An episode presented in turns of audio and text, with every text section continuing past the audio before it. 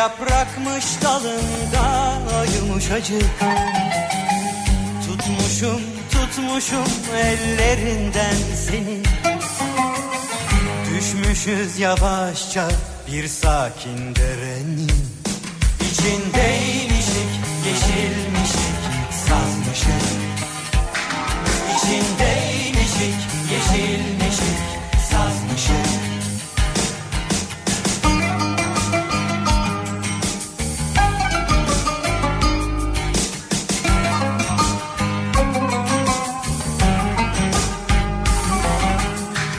Balıklar gibiymiş sessiz ve karanlık. Yüzermiş saçların, yüzermiş nefesin Susarmışız öyle bir sakin derenin. İçindeymişik, yeşilmişik, sazmışık. İçindeymişik, yeşilmişik, sazmışık İçindeymişik, yeşilmişik, sazmışık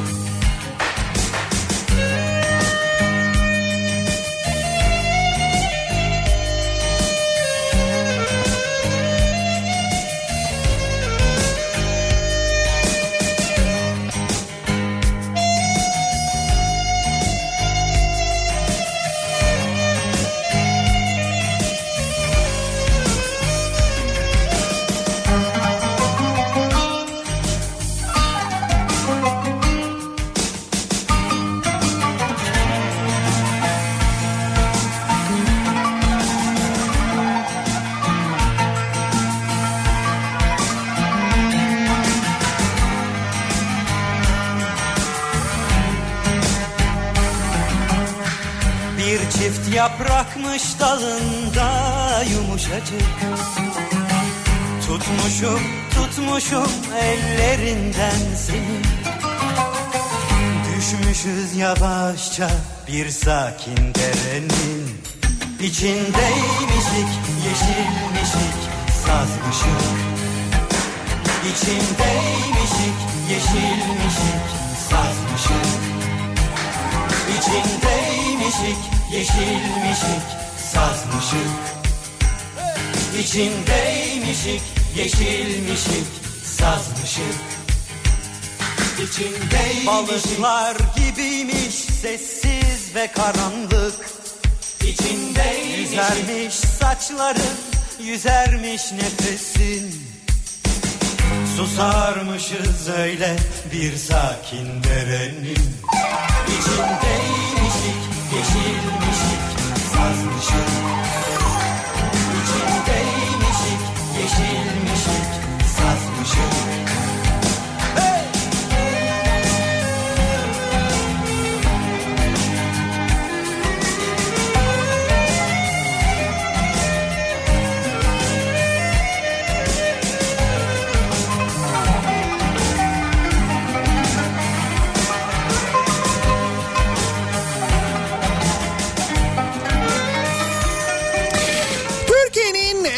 kafa radyosundan, kafa radyodan hepinize günaydın. Yeni günün sabahı ve yeni haftanın başındayız. Tarih 5 Ekim 2020. Pazartesi gününün sabahı serin bir İstanbul'dan sesleniyoruz. Türkiye'nin ve dünyanın dört bir yanına Geri gencim hem serin hem de aynı zamanda sisli ve puslu bir İstanbul sabahı. bir daha öyle sevmeye Kelimenin tam manasıyla yaz gibi bir hafta sonunu geride bıraktıktan sonra üstelik meteorolojinin de tahminlerine göre bugünle birlikte yeniden soğumaya başlayacak hava. Ah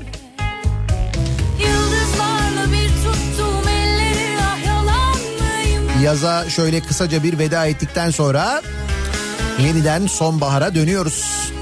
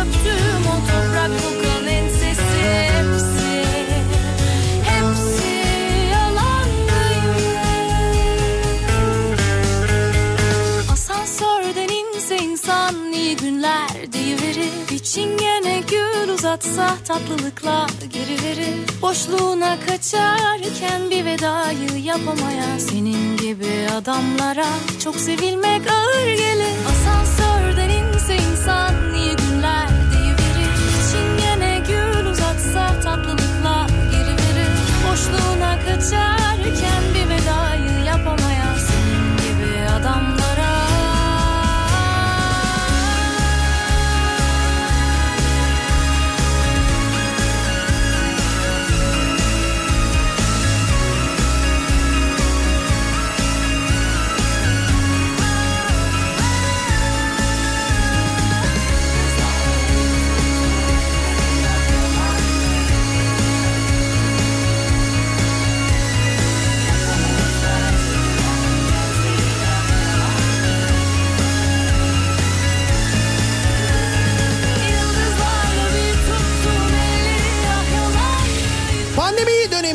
pandemi döneminde özellikle de büyük kentlerde, büyük şehirlerde vaka sayısının artışı, sayıların fazla oluşu, kalabalık nüfus doğal olarak insanları korkutuyor. Kırsalda kalanlar ya da yazlıklarına tatil beldelerinde kalanların sayısı bir hayli fazla buralardaki nüfus artışından anlaşılıyor. Ancak yine de günler geçtikçe, haftalar geçtikçe bir dönüş durumu da söz konusu.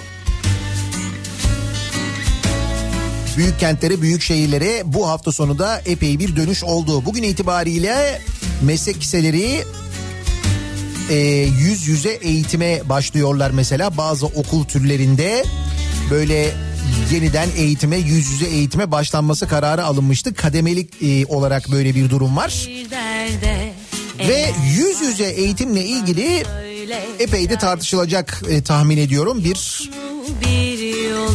karar var. Sağlık Bakanlığı Bilim Kurulu tarafından yeni bir uygulama tebliği hazırlanmış. Bu uygulamaya göre sınıfta koronavirüs vakası olsa bile eğitime devam edilecekmiş. Yani öğrenci ve öğretmen pozitif çıksa da yüz yüze eğitime devam edilecek diye bir bilgi var.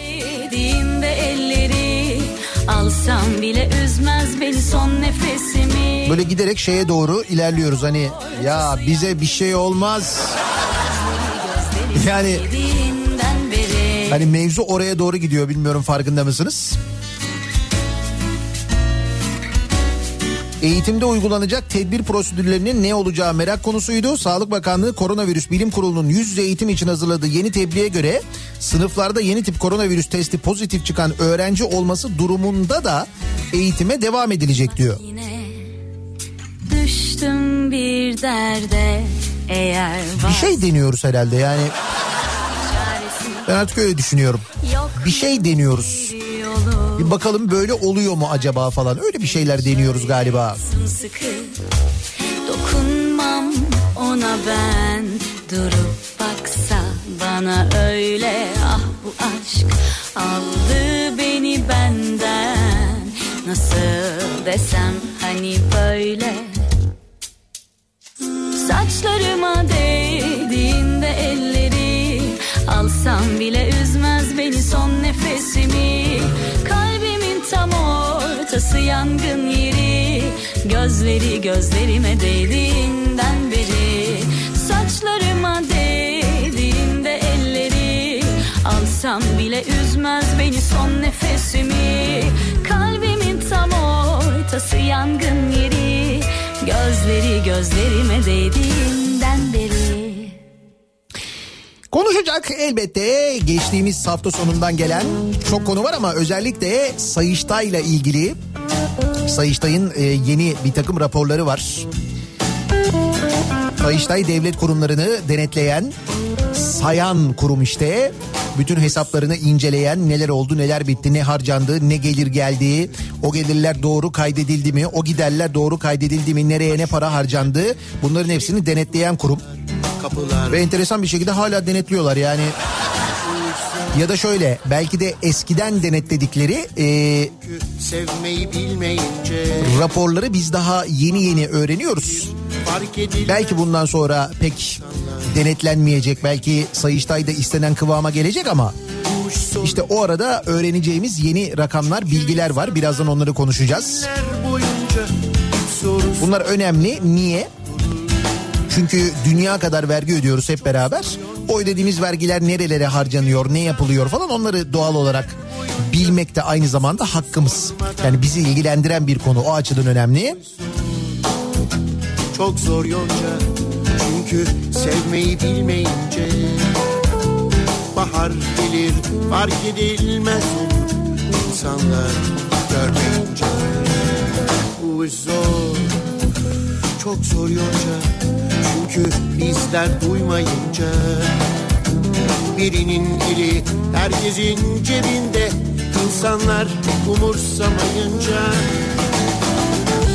Bu iş çok zor yonca. Çünkü insanlar aylar boyunca soru sormadan durur. Bu iş çok zor yonca. Çünkü insanlar aylar boyunca soru sormadan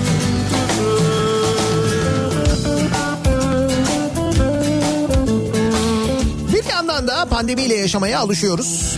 Örneğin futbol maçlarını, basketbol maçlarını, seyircisiz oynanan futbol, basketbol maçlarını, diğer bütün karşılaşmaları televizyonlardan izlemeye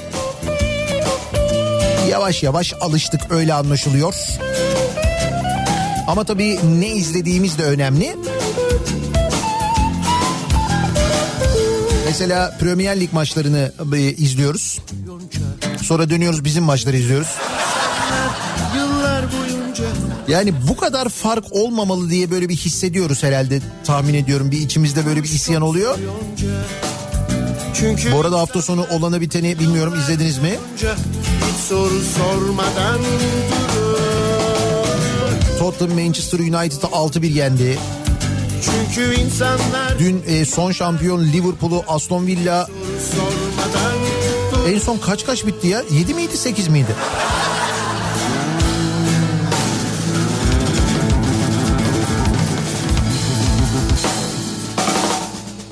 Zannediyorum e, evet 7 idi doğru 7-2 e, yendi E, böyle sonuçların olduğu çok enteresan bir hafta sonuydu orada. Biz bildiğiniz gibi bizde değişen bir şey yok. Şimdi mesela Liverpool'un e, Liverpool 7 tane gol yedi. Liverpool'un teknik direktörü maçın sonuna kadar bekledi. Ondan sonra futbolcularının yanına tek tek gitti. Bir yandan mesela rakibin attığı golleri alkışladı, bazı golleri alkışladı. Rakibi de tebrik etti, kendi oyuncularını da gitti tebrik etti falan. Platonik bir aşkım Sen benden şaşkın Ben sen Yani ilginç. Yani bizim bildiğimiz gibi değil yani. Ya da biz mesela aslında olması gerekenden böyle hızla uzaklaşıyoruz. Belki de ondan bize tuhaf geliyor, garip geliyor bilemiyorum. Ama işte tabii Türkiye'nin futbol olarak e, bulunduğu nokta da ortada artık. İşte e, Avrupa kupalarında aldığımız sonuçlar belli. Olur mu hiç aşk olsun Olur diyenler şaşkın Bunu yiyenler şaşkın Üç günü aşkın Yeni normal yeni normal diyoruz ya başka başka bir normale tamamen kendimizi alıştırmış vaziyetteyiz ki o normalin içinde çok ilginç şeyler var. O nedenle futbolun böyle olması aslında çok şaşırtmamalı bizi. Yapılan açıklamalara bakıyoruz. Uygulamalara bakıyoruz. İşte sadece geçen hafta Milli Eğitim Bakanı'nın, Ekonomi Bakanı'nın, sonra Sağlık Bakanı'nın yaptığı açıklamalara bakın mesela. Sadece geçen haftaki açıklamalar. Ki onların yenileri var bu arada. Hele bir tane Tarım Bakanı açıklaması var. O müthiş, çok güzel.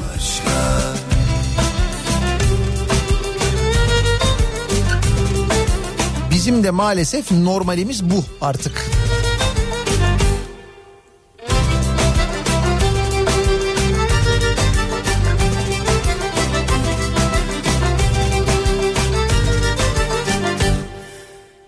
Ferhat dağları delmiş Halvet olsun diye Şirin canım beklemiş. Muhabbet olsun diye Ferhat eniştem şaşkın Şirin yengem şaşkın. Üç günü aşkın Aşkın kollarında.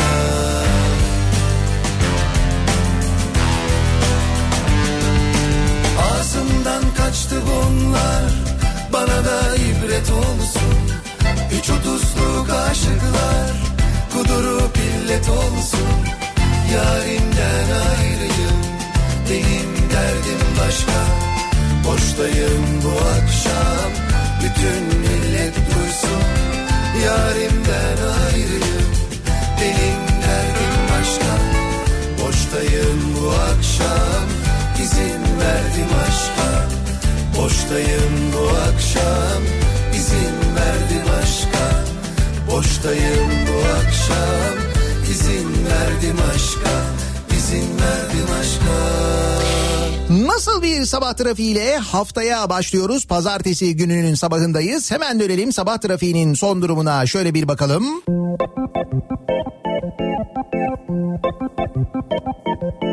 Kafa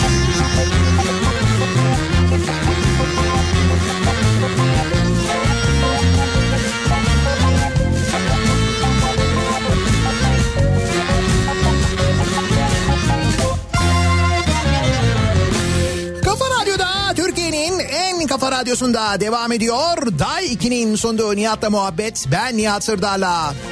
Pazartesi gününün sabahındayız. Tarih 5 Ekim 7.30 oldu saat. Yeni güne ve yeni haftaya birlikte başlıyoruz. Ve yeni güne başlarken, yeni haftaya başlarken bugünlerde birçok yeni uygulama öğreniyoruz, yeni yöntem öğreniyoruz. Hani deniyor ya yeni Türkiye diye. Şimdi mesela şunu öğreniyoruz. Diyelim ki bir yerde bir organizasyon var. Örneğin bu organizasyon bir cenaze organizasyonu. Güvenlik önlemleri alınmış etrafta. Bazı noktalarda yollar kapatılmış. İşte deniyor ki buradan itibaren araç geçişi olmayacak. Nitekim Ankara'da böyle bir organizasyon yaşanıyor. Bir camide e, bir cenaze organizasyonu var ve cenaze e, yapılacak alanın belli bir noktasından sonrasına polis izin vermiyor. Polis polis orayı kapatmış. Gelenler oraya kadar geliyorlar. Ondan sonra cenazenin olduğu işte caminin içine doğru cenaze alanına doğru yürüyorlar. Ankara'da yaşanıyor bu.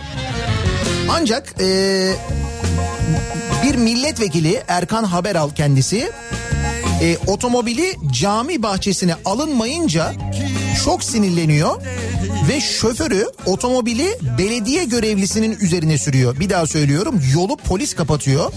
Nitekim o sırada polis diyor ki hayır buradan geçemezsiniz diyor.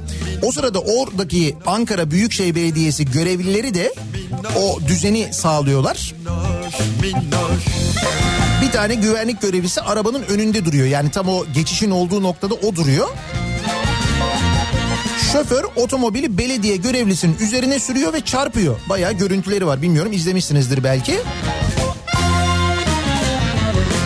MHP'liler, MHP milletvekili bu arada Erkan Haberal. Ee, görüntülerde trafik polisinin talimatıyla cami bahçesinin trafiğe kapatıldığı açıkça yer almasına rağmen Haberal'ın aracının saldırıya uğradığını iddia ediyor. Görüntüler var. Saldırı maldırı falan yok hiçbir şey yok yani. MHP'li başka bir milletvekili Baki Ersoy olaydan Mansur Yavaş'ı sorumlu tutuyor. Saygısızlık yapıldığı anda ezer geçeriz bunu da böyle bil diyor. Yani yeni haftaya başlarken öğreniyoruz ki artık ezilip geçilebiliyoruz da. Arabayla üstelik yani. Bu arada milletvekilinin tabi arabası herhalde A8 Long anladığım kadarıyla. Eziliyoruz ama güzel araba tarafından eziliyoruz bak. O kısmı güzel yani.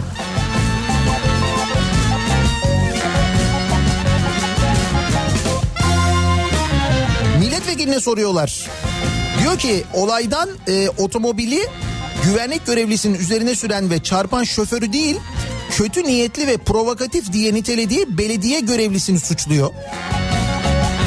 Aracın sahibi olan milletvekili ona göre, ona göre de belediye görevlisi e, suçlu. Bu arada bu ezer geçeriz diyen diğer milletvekili e, Baki Ersoy ki MHP Kayseri milletvekiliymiş kendisi. Onun da hemen bu e, mesajının ardından sosyal medya üzerinden Instagram üzerinden paylaştığı fotoğraf bir anda gündeme oturuyor. E, o fotoğrafta e, üstündeki arabanın içinde bir fotoğraf ki araba da böyle güzel bir araba belli. Yalnız üstünde bir eşofman var 12 bin liraymış. Prada marka eşofmanmış 12 bin lira. Bir de gözlük var gözünde o da 7 bin liraymış. Demek ki ezip geçmeye giderken böyle giyinmek gerekiyor. Ne güzel şeyler öğreniyoruz ya.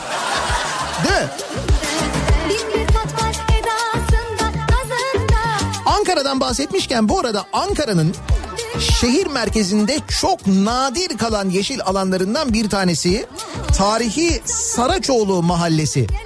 Saraçoğlu Mahallesi ile ilgili bilmiyorum Ankaralılar takip ediyorlar mı olanı biteni. Ama e, Saracoğlu Mahallesi'nde bir projeye başlanıyor. 124 adet daireden oluşan konut alanı 680 araçlık otopark, 160 odalı otel, ofis, kafe ve restoranlar şeklinde inşa edilecekmiş. Çevre ve Şehircilik Bakanlığı Gayrimenkul Yatırım Ortaklığı'yla Hasan Gürsoy'a ait Gür Yapı şirketi tarafından yapılacakmış proje. Canikos'u. E tabii ki canım. Bir daha söylüyorum Ankara'nın merkezinde kalan nadir yeşil alanlardan yani boyları e, ağacın boyunu geçmeyen binaların olduğu hakikaten Cumhuriyet döneminin ilk konut projelerinden dolayısıyla aslında korunması gereken projelerinden ve o da yıkılıyor.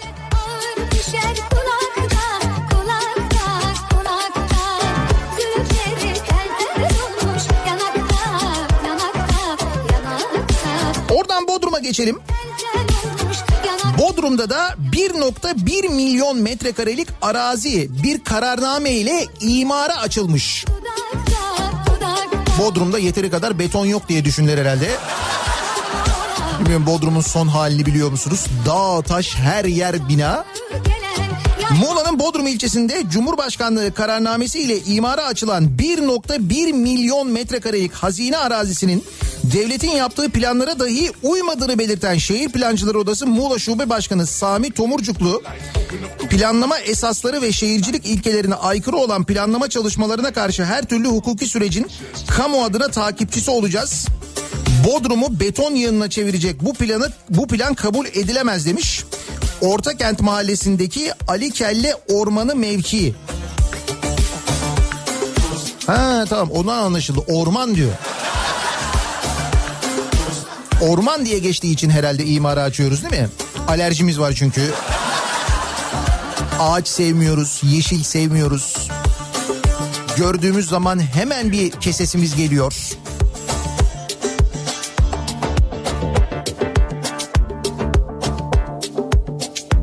Biz de e, işte pandemiydi, nasıl geçineceğiz, işleri nasıl düzelteceğiz, nasıl olacak falan diye kendi aramızda konuşurken gördüğünüz gibi birilerinin işleri gayet güzel bir şekilde devam ediyor. Özellikle inşaat şirketleri, müteahhitler onlarla ilgili herhangi bir sıkıntı yok. Ödemeler tıkır tıkır yapılıyor.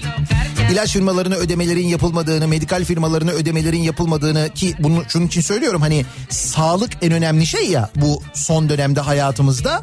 Sağlıkla ilgili en önemli ödemeler yapılmazken köprü geçiş garantilerinin, tünel geçiş garantilerinin ki meğer onlarda da neler olmuş birazdan konuşacağız Sayıştay raporlarıyla yapılmadığını yani köprülere, otoyollara ödemelerin yapıldığını ama ilaç firmalarına yapılmadığını öğreniyoruz. Medikal firmalarına yapılmadığını öğreniyoruz. Medikal firmalarına ödeme yapılırken bakın böyle bir dönemden geçiyoruz. Yüzde yirmi feragat edin, yüzde altmış feragat edin denildiğini öğreniyoruz. Mesela aynı feragat durumunun neden müteahhitlere yapılan ödemelerde teklif edilmediğini merak ediyoruz. Öyle ya böyle bir e, özel dönemden geçiyoruz. Pandemi vardı. Uzun süre sokağa çıkmadık. O yollardan kimseler geçmedi. Gayet de mantıklı değil miydi? O garanti ödemeleri yaparken kardeşim mücbir bir durum var işte. Siz de yüzde altmış feragat edin diyebilirdik. Niye demedik? Hayır epey kar ederdik onun için söylüyorum. Keşke deseydik be.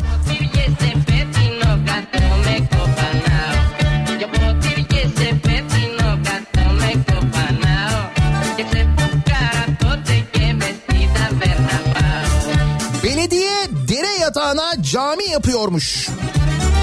Dere yatağına. AKP'li Eyüp Sultan Belediyesi yeşil alan olarak bırakılan dere yatağındaki iki dönümlük araziye kültür tesisi ve cami yapıyor. İSKİ'nin bölgedeki taşkın tehlikesine dair uyarısını da dinleyen olmamış. Bak İSKİ de uyarmış bu arada. Demiş ki burası demiş dere yatağı siz buraya bina yapıyorsunuz. Bu bina taşkına sebep olur. Yani hem bu binaya zarar verir hem etrafa zarar verir demiş. Ama tabi biliyorsunuz İSKİ de artık cız. Tabii İSKİ artık düşman. Ha.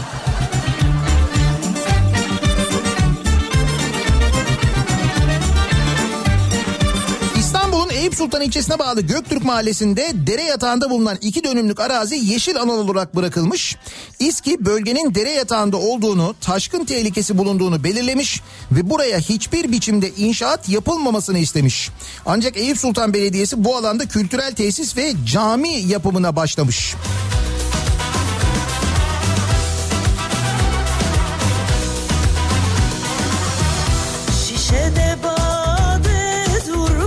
Ondan sonra sel olduğunda mesela aşırı yağmur yağdığında sel olduğunda oradaki binalar suların altında kaldığında bu tesis aynı şekilde zarar gördüğünde ne diyecekler?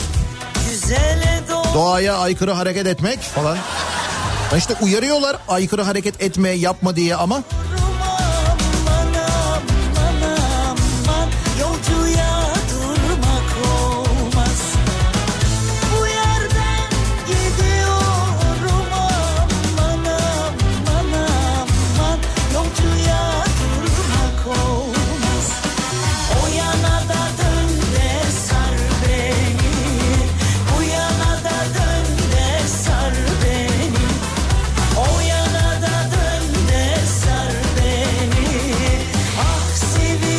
sırada büyük canikolar bunlar için çalışırken küçükleri ileride daha da büyük olmak hayali kuranlar torpillerle bir yerlere gelmeye devam ediyorlar. Binlerce, on binlerce genç bir umut belki bir yerde görev alırım diye KPSS'ye hazırlanırken, onun harcını öderken, girerken öte yandan torpil işi sistemi, dayı sistemi işlemeye devam ediyor. Mesela e, Aydın Adnan Menderes Üniversitesi'ne yangın söndürmeyi bilen ve yaşam koçu hemşire alınacakmış. Yangın söndürmeyi bilen ve yaşam koçu. Ve hemşire aynı zamanda yani hemşirede aranan özellikler bu. Hemşire alacak Adnan Menderes Üniversitesi. Hemşirede aranan özellikler de yangın söndürmeyi bilmesi ve yaşam koçu olması isteniyor. Nasıl? Hangi bölümde görev alacakmış bu hemşire acaba? Üniversitelerde adrese teslim ilanlarla kadrolaşmaya tepkiler sürerken bunun bir örneği de Aydın Adnan Menderes Üniversitesi'nde ortaya çıktı. ah seviyorum 74 sözleşmeli sağlık elemanı alımı için ilan yayınlamış üniversite. Bunların 56'sı hemşire olacak. Üniversite ilanı için başvuruların 28 Eylül 12 Ekim tarihleri arasında yapılacağı ve her adayın yalnızca bir pozisyona başvurabileceği söylenmiş. Hemşire ilanlarındaki kişiye özel özellikler dikkat çekmiş. Hemşireler için aroma terapi masajı sertifikasına sahip olmak, NLP teknikleri ve yaşam koçluğu sertifikası bulunmak, yangın, yangın söndürme ve deprem belgelerine sahip olmak özellikleri isteniyor.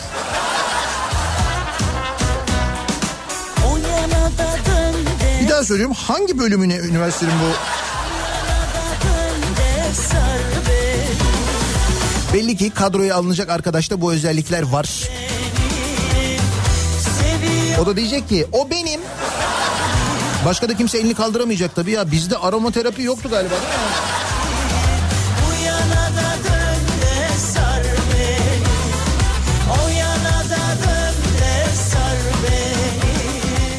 De bekliyorsun diyorsun ki acaba ne olur?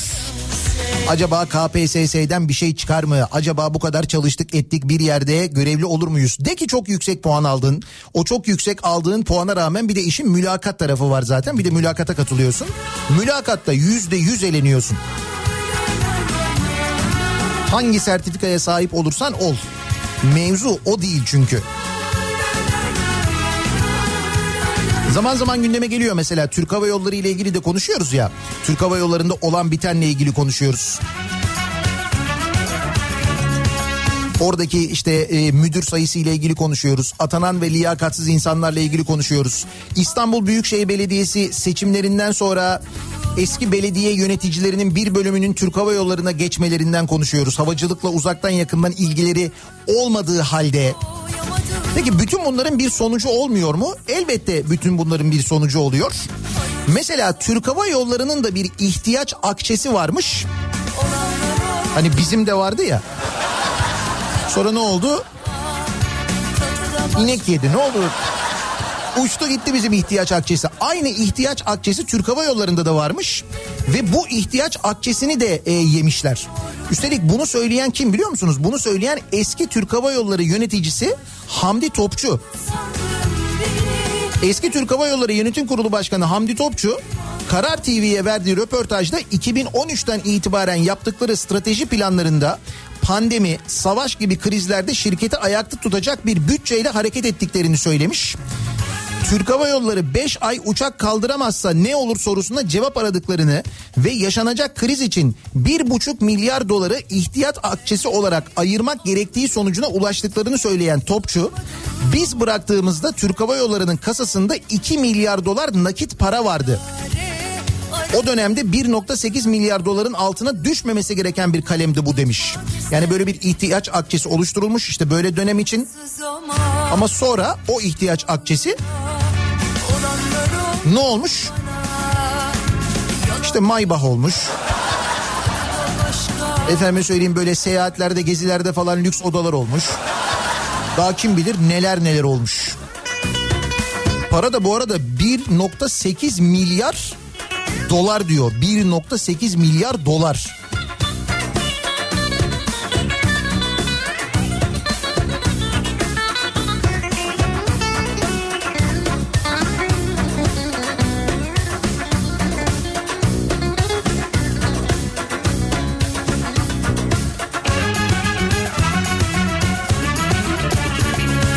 Artık böyle rakamlara alıştığımız için ben böyle rahat rahat söylüyorum hani milyar dolar, milyon dolar falan.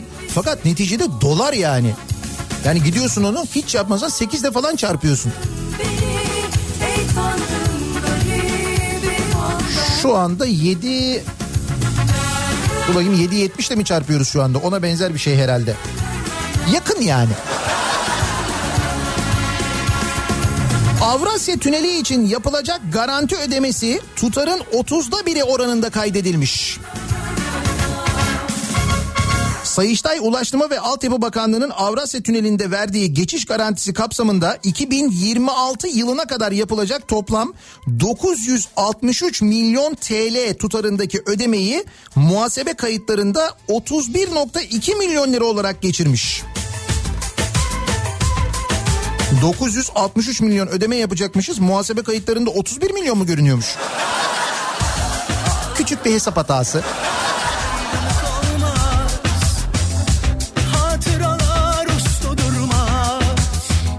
Avrasya Tüneli ile ilgili bir bilgi daha var.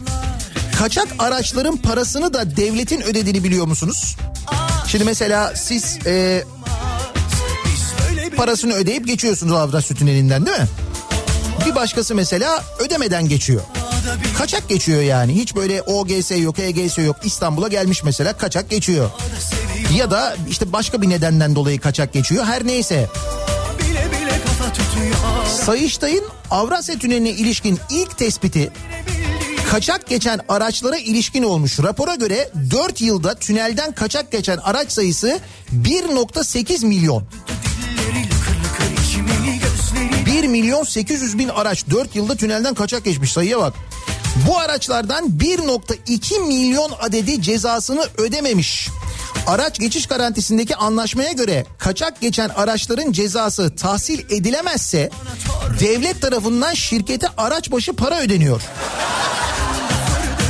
Oğlum ne güzel anlaşmaymış bu ya. Dolayısıyla 1.2 milyon aracın cezası tahsil edilemediği için yüklenici şirkete 24 milyon lira ödeme yapılmış. Kaçak geçen araçların parasını biz ödemişiz. İyi değil mi?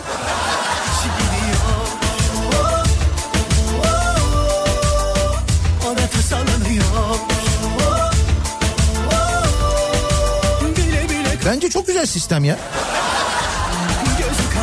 Geçmesek de ödüyoruz. Geçince de ödüyoruz. Ödediğimiz para da bu arada çok yüksek bir para. Başkası kaçak geçiyor onu ödüyoruz. Başkası geçmiyor onu ödüyoruz. Yani her şekilde biz ödüyoruz ha. Hiçbir şekilde değişmiyor. Nefeste Bitiyor mu? Bitmiyor. Karayolları Genel Müdürlüğü denetim raporu var Sayıştay'ın. Hani hep e, bir laf var böyle bir bakan söylemişti. Bu kadar yol yapılan yerde yolsuzluk mu olur demişti ya. Heh. Şimdi bak bu sözü aklınızda tutun. Bu kadar yol yapılan yerde yolsuzluk mu olur demişti bir dönem bir bakan. Şimdi bu cümle böyle üstte asılı dursun. Şimdi şunu dinleyin. Sayıştay denetçilerinin Karayolları Genel Müdürlüğü'ne ilişkin raporunda önemli tespitler var. İktidarın yandaş müteahhitlere rant aktarma için kullandığı en kestirme yol olan karayolu ihaleleri kayırmanın kamu varlıklarını bir avuç zümreye peşkeş çekmenin aracına dönüştürüldü. Müteahhitlerden alınmayan vergiler, teminat mektubu tutarlarındaki milyonluk farklar, yetkisiz birimler tarafından açılan hesaplar, otoyol hizmet tesislerinin kiralanacağı şirketlerin isimlerinin bakanlık tarafından işaret edilmesi gibi usulsüzlüklerin hepsi Sayıştay tarafından belirlenmiş. aşka Kiralamanın ihale yerine tek kişiyle görüşülerek yapılması, ihalelerde yüksek teklif verenlerin tercih edilmesi, Hasankeyf köprüleri başta olmak üzere deprem standartlarına uymayan tünel ve otoyol inşaatları gibi birçok usulsüzlük Sayıştay raporlarına yansımış. Yani bunlar iddia falan değil bayağı bildiğin rapor. Öne çıkan bir diğer tespitse Gebze, Orhan Gazi, İzmir otoyolunun işletme hakkını alan Nurol, Özaltın, Astaldi, Makyol, Yüksel İnşaat, Makyol, Göçay'dan oluşan konsorsiyumdan kamulaştırılan taşınmazların 568 milyon liralık bedelinin 10 yıldır tahsil edilmediği yönünde. Yani bu otoyolu yapsınlar diye kamulaştırma yapılıyor. Devlet e, arazileri satın alıyor birilerinden kamulaştırıyor. Sonra buraya otoyol yapıyorlar. Onlar işletiyorlar. Bu kamulaştırma bedelini şirketin ödemesi lazım. 10 yıldır bu parayı ödemiyorlar. Ama biz onlara garanti ücreti ödüyor muyuz? Ödüyoruz. E peki devletin hiç mi kafası çalışmıyor? Mahsuplaşsın. Desin ki kardeşim senin bana 568 milyon lira kamulaştırmadan borcun var. Ben sana 1 milyar ödeyecektim ya. 568'i düşüyorum. Bunu ödüyorum desin. Bunu da mı yapamıyoruz? Bunu da yapmamışız. Sayıştay'ın tespitine göre bunu da yapmamışız aynı zamanda karayollarında. Mesela maliyeti 19 bin lira olan bir işe 17 milyon lira ödemişiz. 19 bin lira olan işe 17 milyon ödemişiz.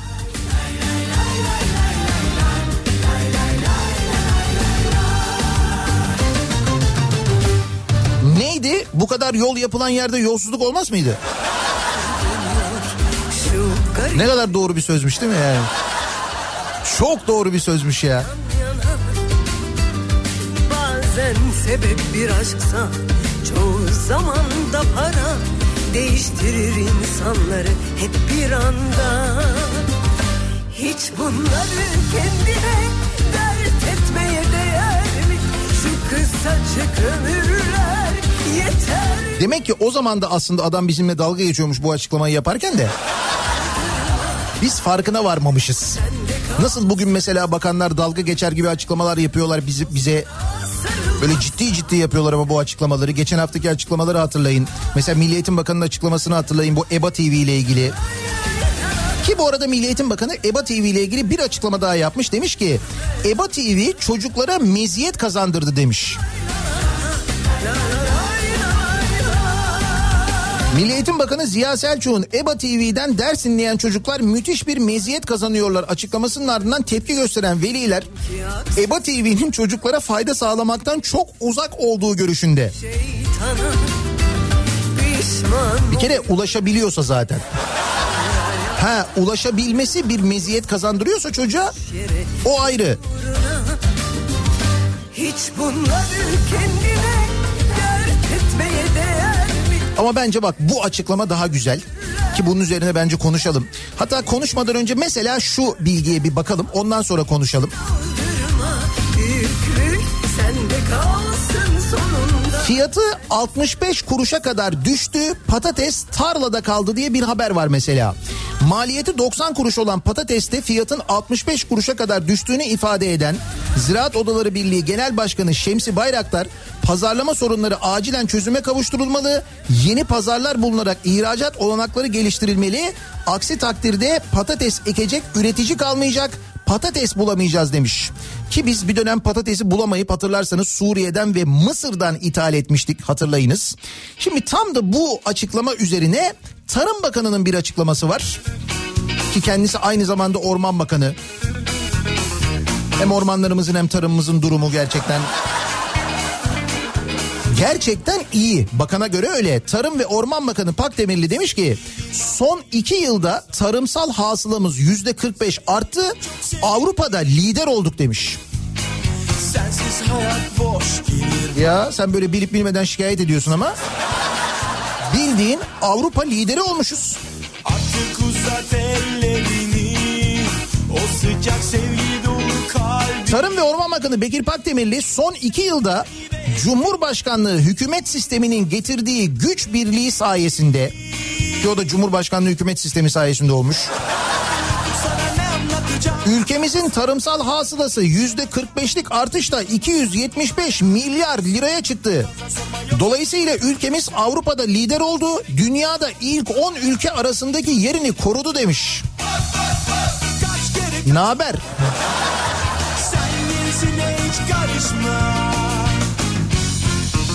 Özellikle tarımda Avrupa lideri olmamız gerçekten Biz mi başka bir ülkede yaşıyoruz acaba falan diye şu anda hepimiz düşünüyoruz ayrı da. Hani sarımsağı Çin'den getiriyoruz.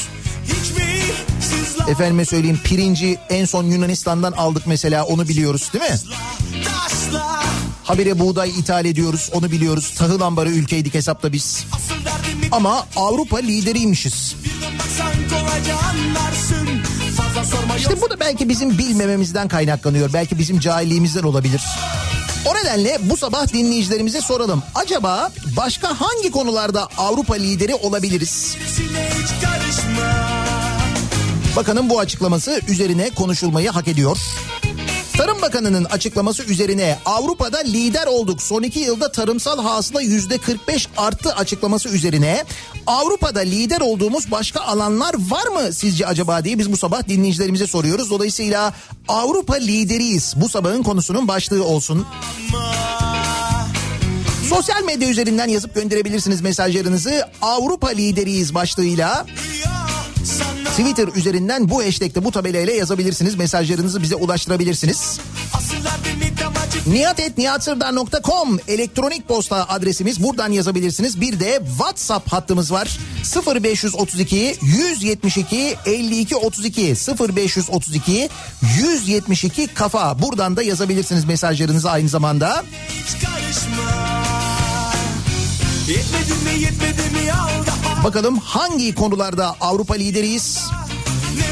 Özellikle yeni hükümet sistemi, yeni yönetim sistemi bizi hangi konularda lider yapmış? Ki onun etkisi olduğunu söylüyor Tarım Bakanı da o yüzden söylüyorum ben de bunu. kaç kere kaç ola Sen gerisine hiç karışma Bir ara verelim. Reklamların ardından yeniden buradayız.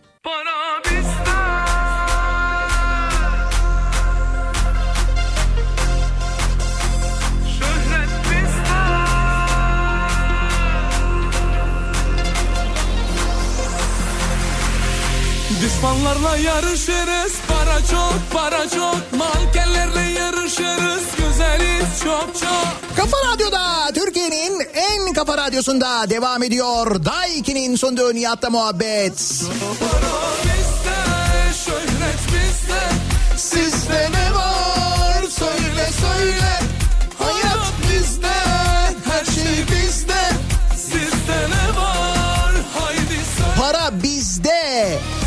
hatırlatma gereği hissediyorum çünkü paramız var ki ithal ediyoruz diyen Tarım Bakanı e, Bekir Pakdemirli diyor ki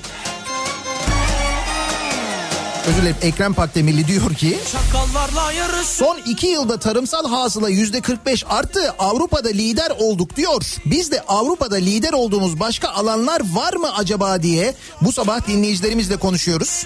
Bekir Pakdemirli söylüyor bunu. Tarım ve Orman Bakanı aynı zamanda kendisi.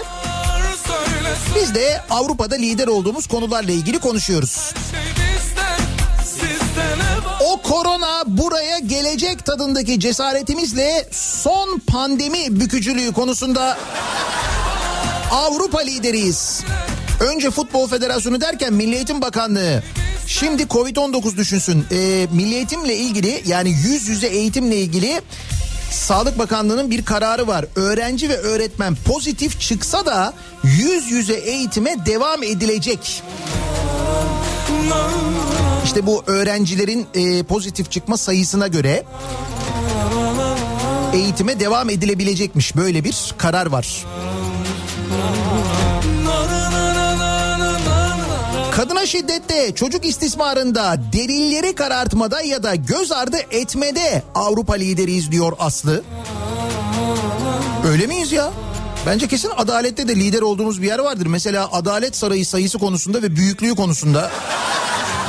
Tabii büyük çünkü yani.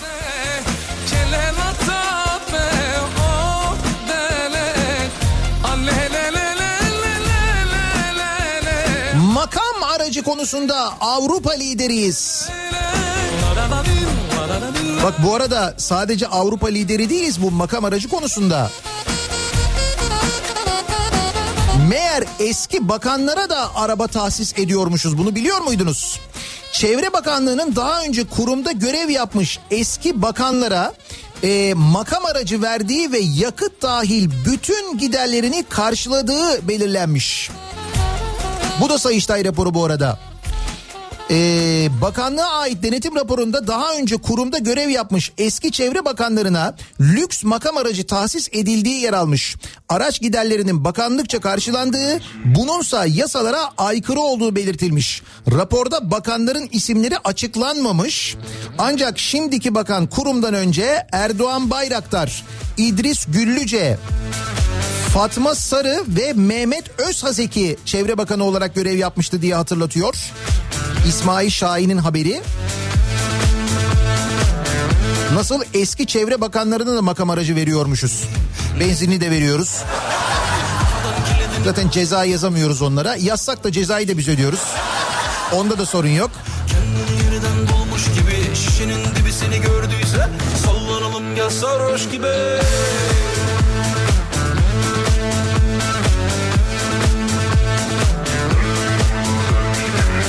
Yani gördüğünüz gibi makam aracı konusunda hem nitelik hem de nicelik açısından kesinlikle Avrupa lideriyiz. Orada sıkıntı yok. Buzdolabı satışında Avrupa lideriyiz. Kimse elimize su dökemez. Bu çok önemli. Umut hatırlatıyor. Önemli bu gerçekten. Tanzim satışta da Avrupa lideriyiz ama marul haftaya gelecek. O marul bir gün gelecek arkadaş. O marul gelecek.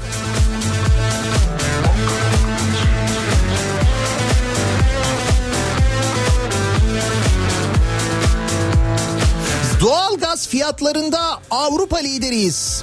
Aslında lider olduğumuzu biz bilmiyorduk ama Avrupalı yöneticiler söyleyince öğrendik. Ne mutlu bize. Tabii biz de çünkü öğrenemiyoruz. Niye öğrenemiyoruz? Ticari sır. Ha bu arada ticari sırda da Avrupa lideriyiz. En çok sır bizde var. Ama ondan sonra başka bir ülke diyor ki halk isyan ediyor. Neresiydi orası? Ee, Belarus'ta mı olmuştu, Ukrayna'da mı olmuştu bir yerde? Bir ülkede insanlar doğalgaz fiyatlarına isyan ediyorlar. Diyorlar ki çok pahalı doğalgaz falan diyorlar. Devlet açıklama yapıyor. Diyor ki bakın diyor siz diyor pahalı diyorsunuz ama diyor biz diyor ucuza alıyoruz doğalgazı diyor. Bakın Türkiye'ye diyor kaça alıyor diyor. Türkiye'nin fiyatını açıklıyor. Ee, kendi fiyatlarını açıklıyor. Biz Türkiye'den ucuza alıyoruz diye en pahalı bizim aldığımız ortaya çıkıyor. Böyle öğreniyoruz yani.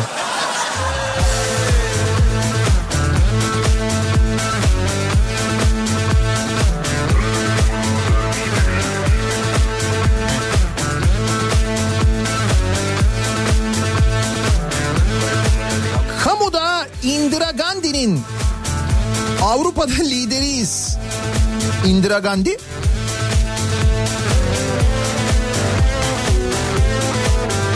Yalnız bunlar ne Sayıştay raporlarıymış böyle ya. TMSF Ataşehir'deki arsasını önce Bilal Erdoğan'ın arkadaşının ortağı olduğu şirkete vermiş. Ardından sözleşmeyi feshetmiş. TMSF şirkete 45 milyon liralık ödeme yapmak zorunda kalmış. 45 milyon lira. Dev bütçesiyle tartışmalara konu olan Diyanet'in TL'nin değer kaybından kar elde ettiği öğrenilmiş. Diyanet 2019'daki kur artışından 2.1 milyon lira kazanç elde etmiş. Güzel değil mi? Bunlar.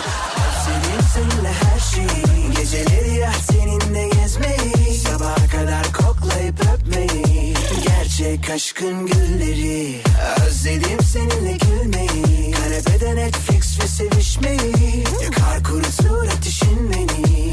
Gerçek aşkın külleri.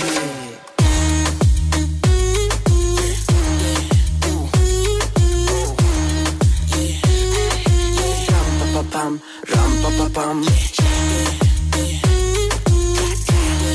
Akrabayı koruyup kollamakta ve Canikos'u yetiştirmekte istisnasız Avrupa lideriyiz diyen var. Kurallara uymakta Avrupa lideriyiz netekim. Trafiğe kapatılan alana bendini çiğner aşar ve girer bizim vekilimiz. Üstelik üstüne belediye başkanı tehdit edilir bir de yetmezmiş gibi. MHP'li vekilin şoförünün çarptığı belediye güvenlik görevlisi.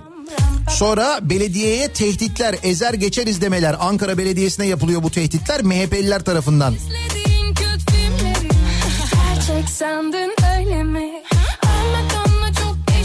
Maşallah Sayın Bakan bizi her konuda Avrupa Birliği birincisi yaptı. En son sığır varlığı konusunda da Avrupa Birliği birincisiydik diyor. Ha evet doğru bir ara öyle bir açıklaması vardı bakanın. Sığır varlığında Avrupa Birliği birincisiyiz demişti. Ona da kimse itiraz etmemişti aslında.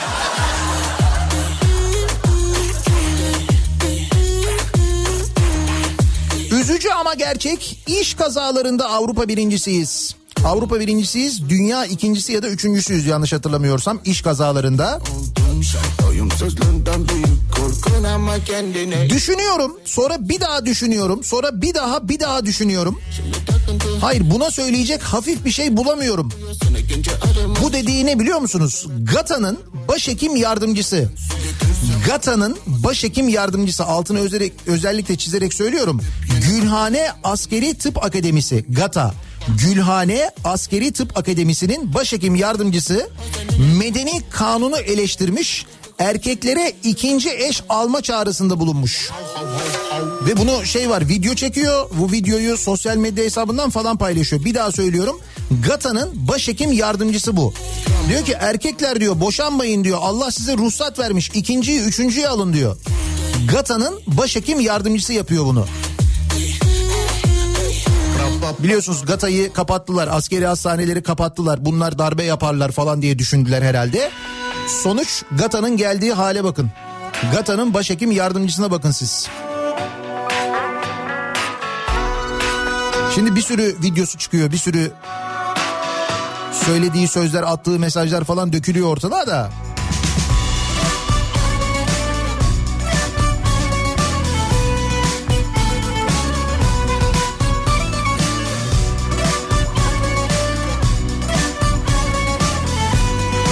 Çarpışma ve yolcu güvenliği konusunda sınıfının en iyilerinden olan Audi A6'nın bütün donanımlarını kapatıp yayanın üzerine sürmekte hem teknolojiyi kullanmamakta hem de insan hayatını hiçe saymakta Avrupa lideriyiz.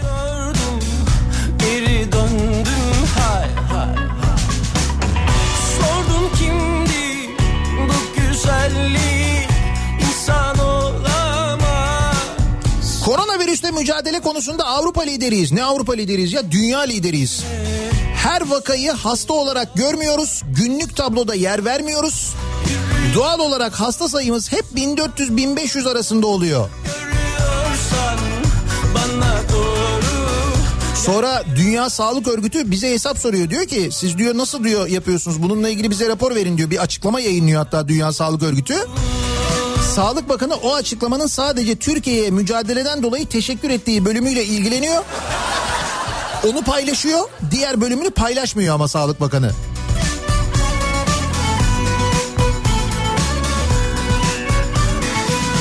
Sevgilim.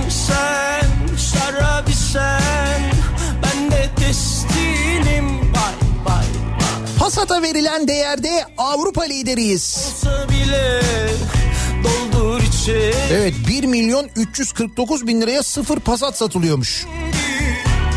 1 milyon 349 bin lira diyor. Passat 2, 2 TDI Blue Motion Elegance imiş. Yani dolunun en dolusu herhalde bu. Gırtlağına kadar dolu diyorlar ya.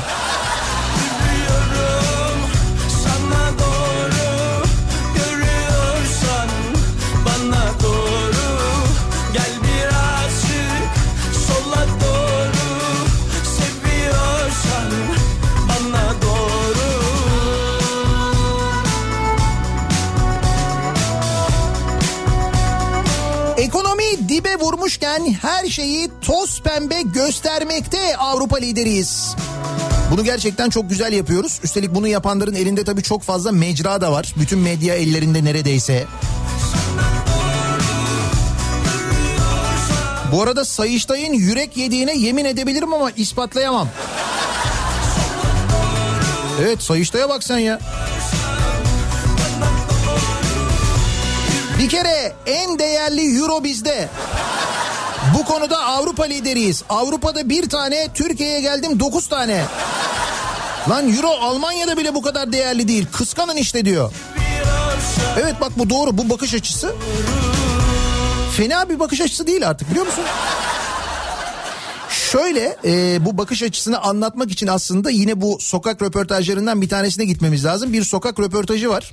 E, o sokak röportajı tabii A Haber'de yayınlanıyor. E, ekonomiye dair yorumlarda bulunuyor. Sokakta bir vatandaşa mikrofon uzatıyorlar.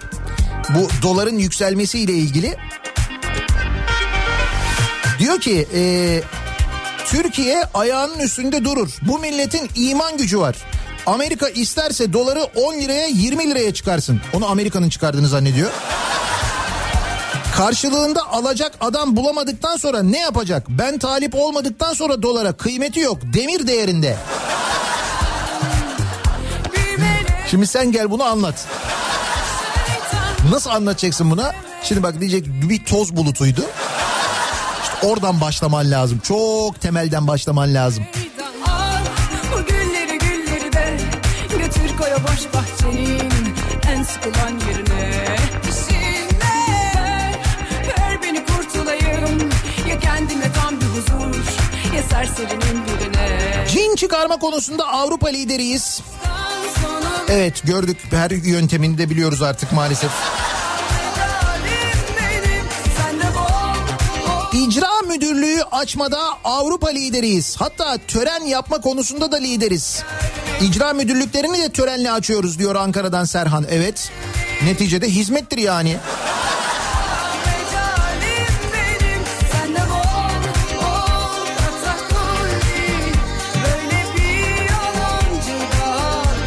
Eczacıyım ilaç bulamamakta Avrupa lideriyiz. İlaç bulamıyoruz artık değil mi?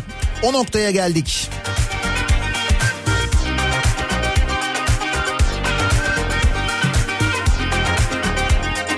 Çanakkale'nin Yenice ilçesinde kapya biber 40 kuruşa düşmüş. Biberler traktörlerde çürüyor. Bence milletle dalga geçme konusunda Avrupa lideriyiz diyor Çanakkale'den Erkan göndermiş. Tarım Bakanı diyor ya e, tarım hasılasında lideriz diyor.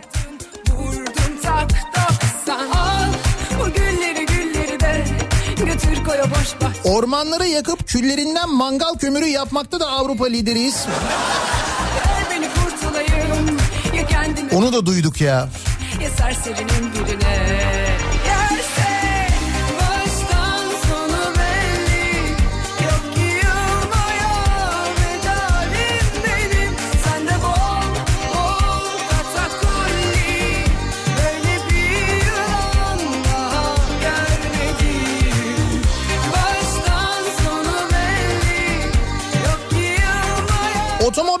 fiyatlarında Avrupa lideriyiz. Doğru.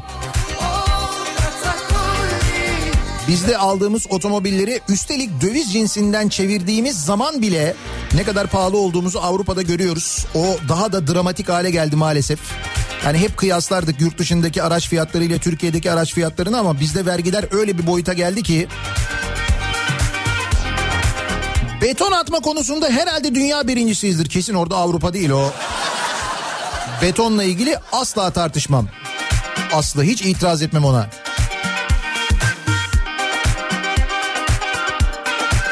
Vergi vermede sadece Avrupa değil dünya birincisi oluruz. Maaşım yok bu ay maaşımı alır almaz bir baktım eksi bakiyedeyim Şubat'a kadar da para yok diyor. Ödediğimiz vergilerde evet vergi konusunda da ki az önce otomobilden bahsediyorduk otomobilde dahil olmak üzere.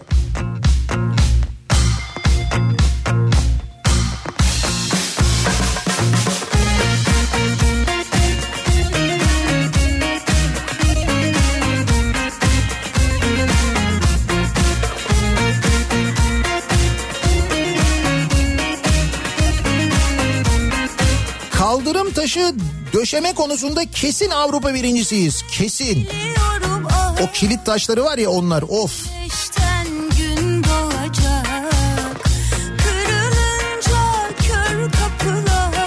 Matematikte Avrupa lideriyiz. Bakanlardan TÜİK'e kadar herkes bu konuda çok iyi. Yüzde hesaplamaları, sıralamalar. Eğer bir sıralamada ikinci geçersek kaçıncı olur? Tabii ki ikinci oluruz. Ne olacak?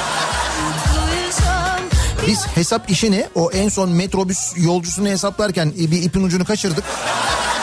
Ondan sonra bir daha hiç tutmadı biliyor musun? Ben buradayım bil ki iki elim yakanda Bela mısın dünya neşemizi çalsan da Biz buradayız bil ki düşmüyoruz yakandan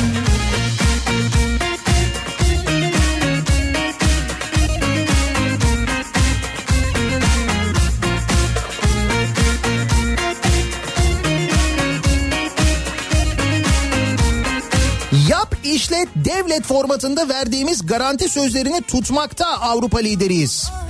Onları kesin tutuyoruz bak hiç. Mesela bu Osman Gazi ve İzmir otoyolu için 1 milyar 750 milyon lirayı aşkın garanti ödemesi yaptık. Onu biliyoruz zaten. Onları tıkır tıkır ödüyoruz. Bu arada o müteahhitlerin yani bu otoyolu yapan müteahhitlerin kamulaştırmadan dolayı çünkü sözleşme öyle yapılmış bir de altını çizerek söylüyorum. fazla öyle 568 milyon lira para ödemesi gerekiyormuş devlete. Kamulaştırmayı devlet yapmış. Ama özel sektör işlettiği için bu kamulaştırma bedelini o işleten şirketin devlete ödemesi gerekiyormuş. 568 milyon lirayı devlete ödememiş bu firmalar. Ama o arada devlet onlara 1 milyar 750 milyon lirayı kimsenin hakkına gelmemiş. Biz bu 568'i düşelim öyle ödeyelim falan diye hiç. Nasıl bir muhasebe sistemi varsa artık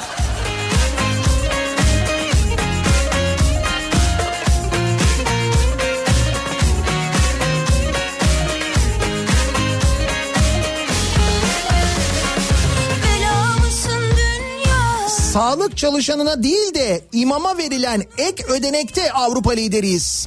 Sağlık çalışanlarının bu konuyla ilgili gerçekten çok itirazı var. Haklı itirazı var.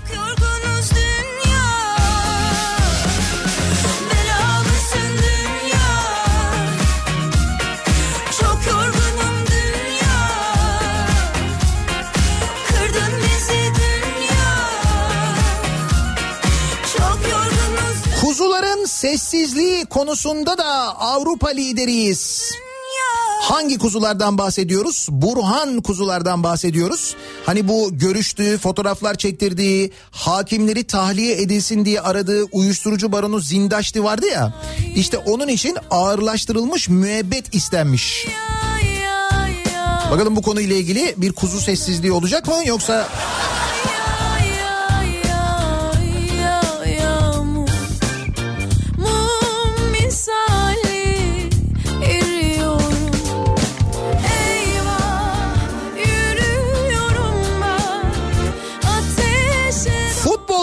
lideriyiz bak. Kesin.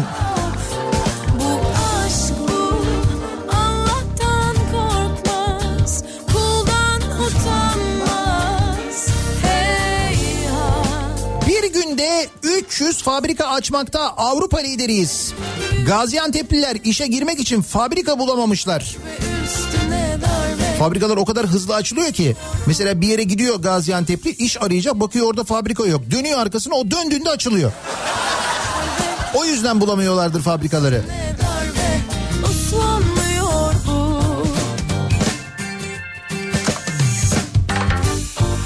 Liyakatta Avrupa lideriyiz. Bakan Koca'nın eski özel kalem müdürünün yakınlarına şehir hastanelerinden 6 işletme verilmiş. Bak sen.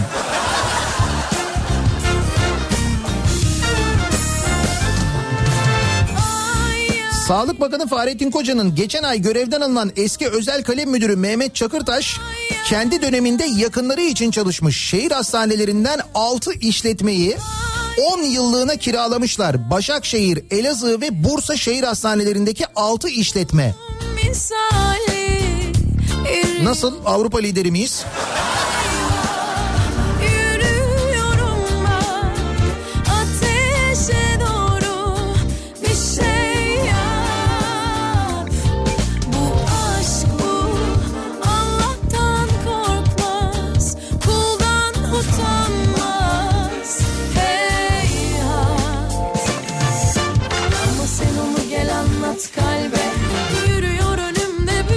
Koyup bin aldığımız Bafra Ovası'ndaki köylülerin pes edip şehre göçmesinde o toprakların bomboş kalmasında Avrupa lideriyiz. Bak şimdi Türkiye'nin her yerinden mesajlar geliyor.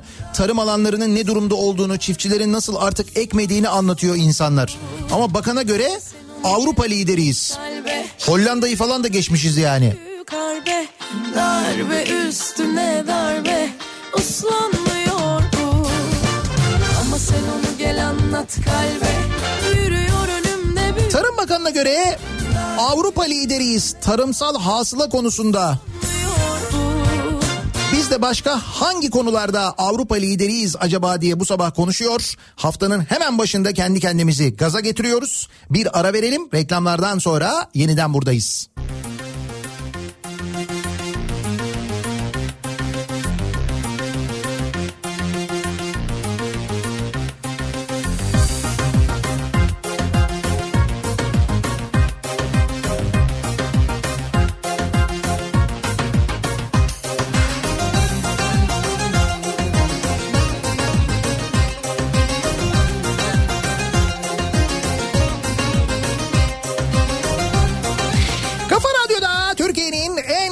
radyosunda devam ediyor.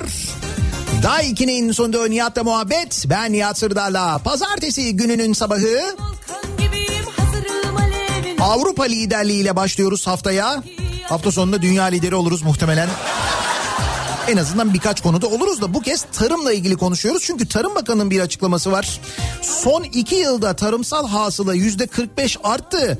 Avrupa'da lider olduk demiş tarımda. Şimdi çiftçi dinleyicilerimizden bir mesajlar geliyor. Yani içinde traktör olan, römork olan, biçer döver olan mesajlar geliyor. Birçoğunu okuyamıyorum yayında ama bakanın söylediği gibi olmadığı çok net. Başka hangi konularda Avrupa lideriyiz acaba diye bu sabah biz de dinleyicilerimize soruyoruz.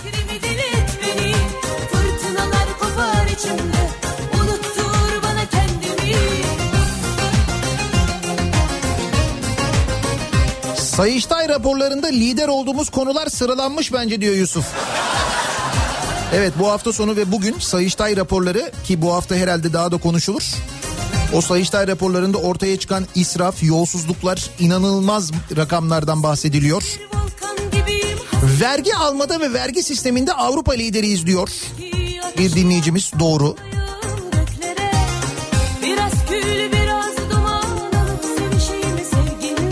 Hapishanelerin doluluk oranı Avrupa'da lider. Dünya üzerinde de derece yapar. O kadar çok kaybedecek bir şeyi olmayan insan var ki hapishaneler cazip geliyor herhalde diyor Harun. Bilmiyorum hapishane sayısında da öyle miyiz ama doluluk konusunda kesin.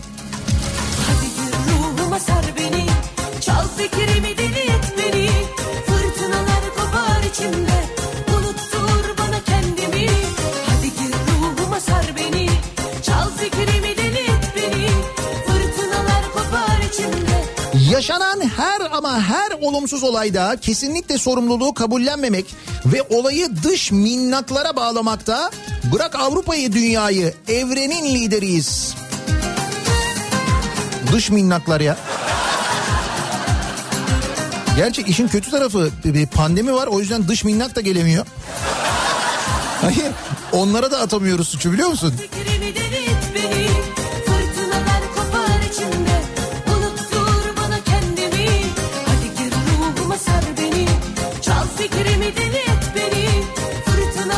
Araç muayene fiyatında Avrupa lideriyiz.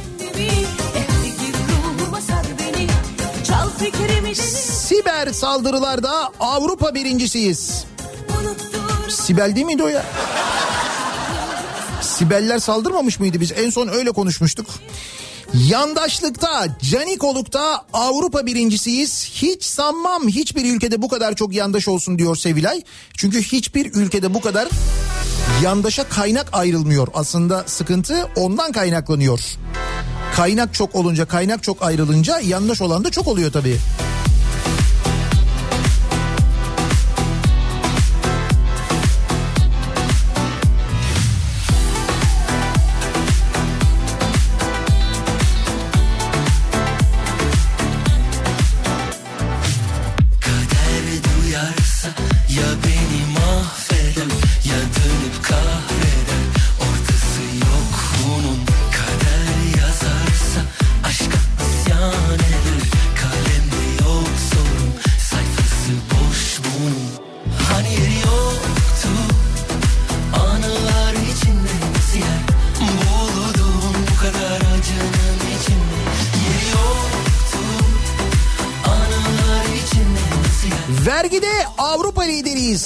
Hiç araç üretmeden yüzde yüz kazanan ülkeyiz.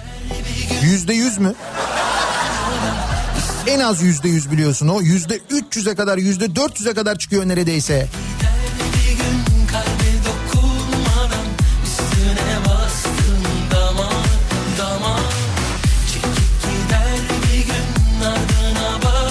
Sakarya Pamukova'da toprağa adam eksen olur derler.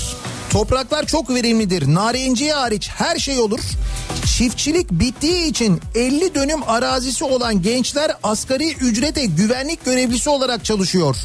Bu verimli araziler bomboş duruyor diyor Sakarya Pamukova burası. Buyurun.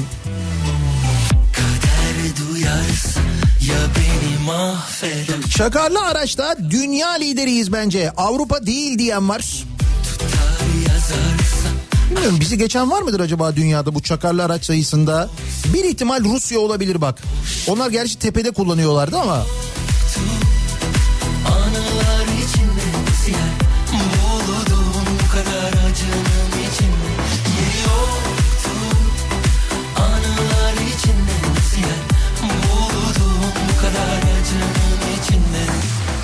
Atar bir gün varmadan Üstüne damar Kopar gider Doğaya, hayvanlara ve kadınlara zarar verme konusunda Avrupa birincisiyiz. Dün hayvan hakları günüydü. Yine konuşuldu, beylik laflar edildi. Yasa bir an önce çıksın denildi. Yine temennide kaldı. Meclis daha yeni açıldı. Bakalım meclis mesela bu yasayı hemen çıkartacak mı?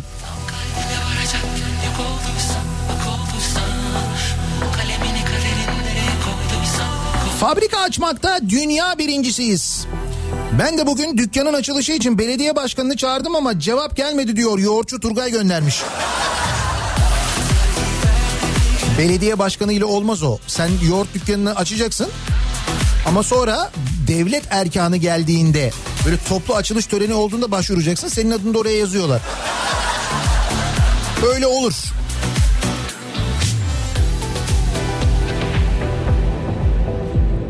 Garantide dünya lideriyiz. Havalimanı yapıyoruz, yolcu garantili. Köprü, tünel, otoyol yapıyoruz, geçiş garantili. Hastane yapıyoruz, hasta garantili. Ankara'dan Hakan göndermiş. Hakikaten garanti konusunda dünya lideri olabiliriz. MR çekimlerinde dünya birincisiyiz. Binde 117 kişiyle en yakın rakibimiz Amerika o da binde 107 kişi. Ya bin kişi de 107 kişiymiş. bakışı Bak Avrupa'yı geçmişiz ha. MR'da dünya birincisiymişiz. Güzel. Tutmuyor en sevdiğim öpüşün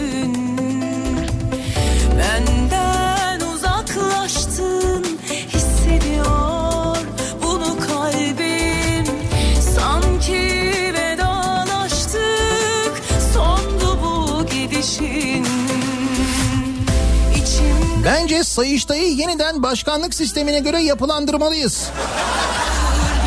Evet bence de bu Sayıştay ile ilgili bir sıkıntı var. Hatta ey Sayıştay. Bunlar ne raporlar böyle canım? söyle ne zamandır başka biri var hayatında Ne zamandır uyanıyor İki gün önce Almanya'da yaşayan kuzenim kızının 18. yaş gününde ona araba hediye etti. 2011 model e, Mini Cooper Van 4650 euro. Kuzenim normal bir fabrika işçisi böyle müdür şef falan değil. Burada bu aracın fiyatı 180 bin ila 200 bin arasında değişiyor. Yani orada 4650 birim olan araba burada 200 bin birim. Öyle düşünün. Kaldı ki o 200 bini euroya çevirseniz bile 4650'den çok fazla ediyor.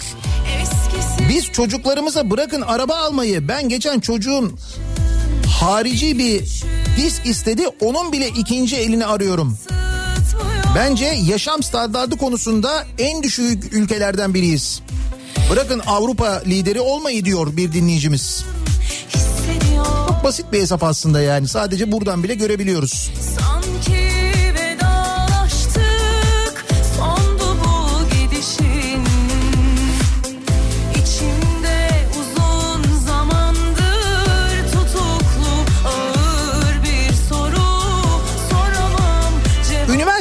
Mezunlarını işsiz bırakmakta Avrupa lideriz diyor İzmir'den Gülsüm ki gerçekten öyleyiz. Genç işsizlik oranı inanılmaz yüksek. Başka biri var hayatında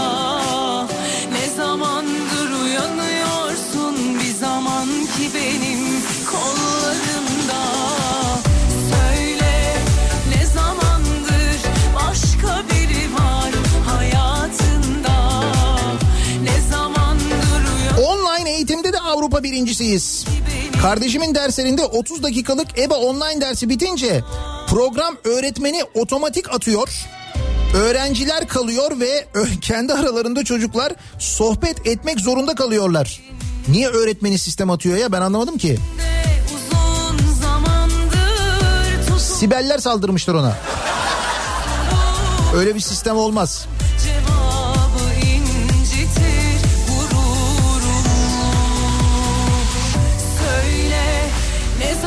Radar uygulamalarında Avrupa birincisiyiz.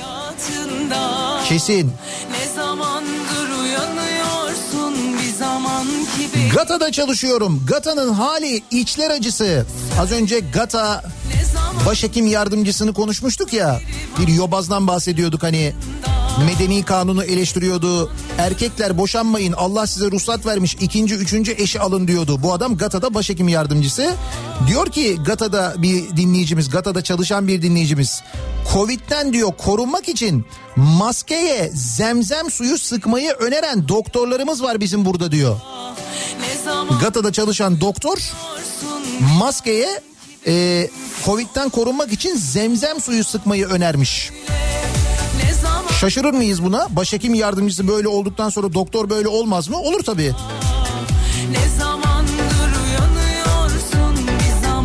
Yıl 2020. Geldiğimiz noktaya bakın. Hangi konularda Avrupa lideriyiz diye konuşuyoruz bu sabah dinleyicilerimize soruyoruz. Bir ara verelim. Reklamlardan sonra yeniden buradayız.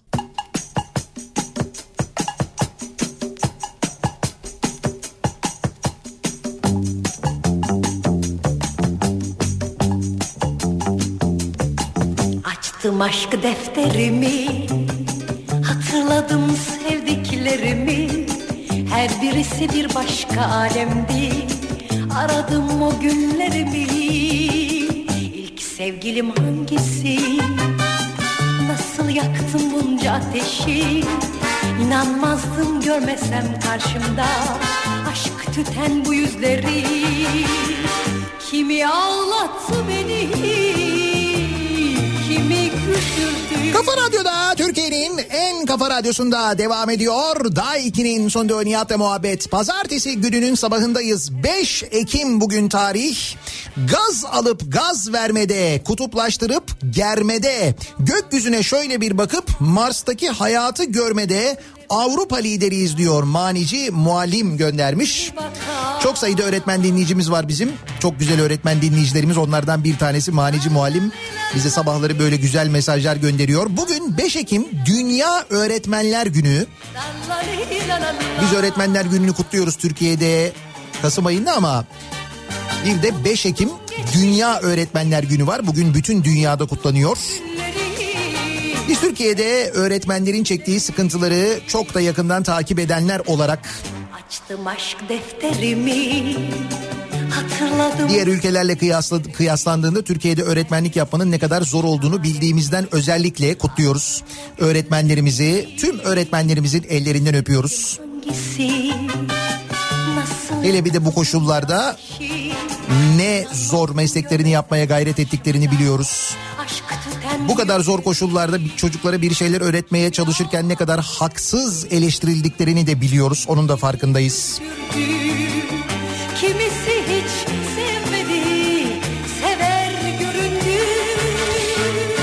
Yayınımızın sonuna geliyor. Mikrofonu Kripto Odası'na devrediyoruz. Güçlü Mete birazdan Türkiye'nin gündemini, dünyanın gündeminin son gelişmeleri aktaracak sizlere Kafa Radyo'da.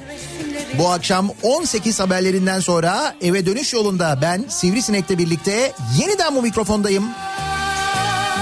Tekrar görüşünceye dek hoşçakalın.